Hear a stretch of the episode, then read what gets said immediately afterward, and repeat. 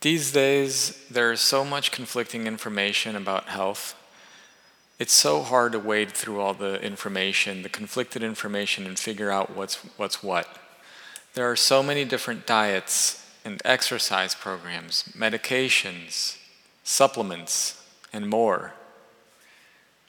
It can become overwhelming, even if you're an expert on health. Since its beginning, osteopathy has looked for answers in nature. That is what osteopathic philosophy is based on. In his book, Osteopathy Research and Practice, Andrew Taylor Still wrote Osteopath who succeeds best does so because he looks to nature for knowledge and obeys her teachings. This is a great place to start and is the standard we should strive for. What does this mean? It seems with so many things labeled natural these days, this has lost its meaning. Its definition is no longer clear. Foods that are clearly not natural are allowed to be labeled as such. For example, the FDA allows genetically modified foods, such as GMOs, to be labeled as natural. What I mean by natural, or nature in this case, is as nature intended.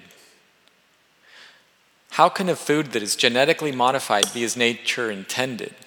The act of needing to genetically engineer to modify something that nature created is not what nature intended. Taking a gene from a fish and splicing it into a plant would have never happened in nature. But we do it to improve upon nature. But do we actually improve upon nature?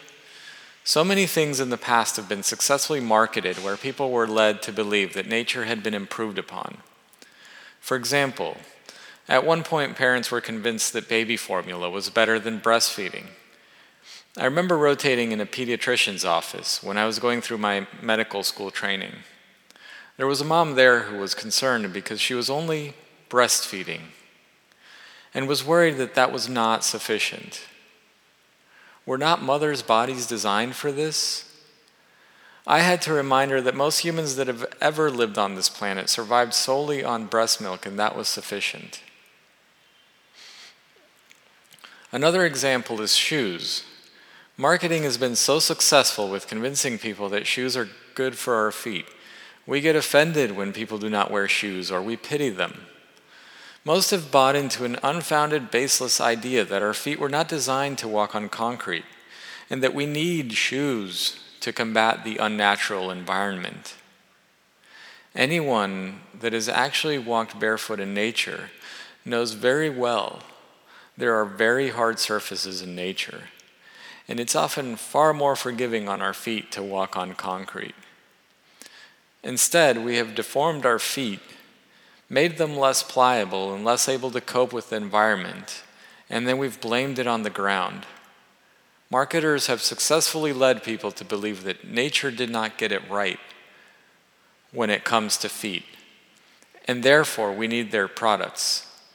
Shoe companies have never provided research evidence for the benefits of their shoes, nor has there ever even been evidence that our shoes, our feet were not designed to walk on concrete. Oftentimes, we're led to believe that we've made improvements in nature, only to find out later that we were wrong. We may do things that make our lives more comfortable, but it is often at the expense of nature. Look at the impact we humans have had on the environment and what that does to our health.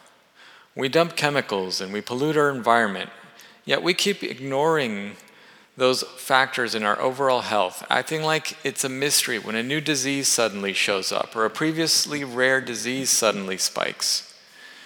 People sometimes reason that humans live longer now and that it is why we have so many diseases, but that is not necessarily true.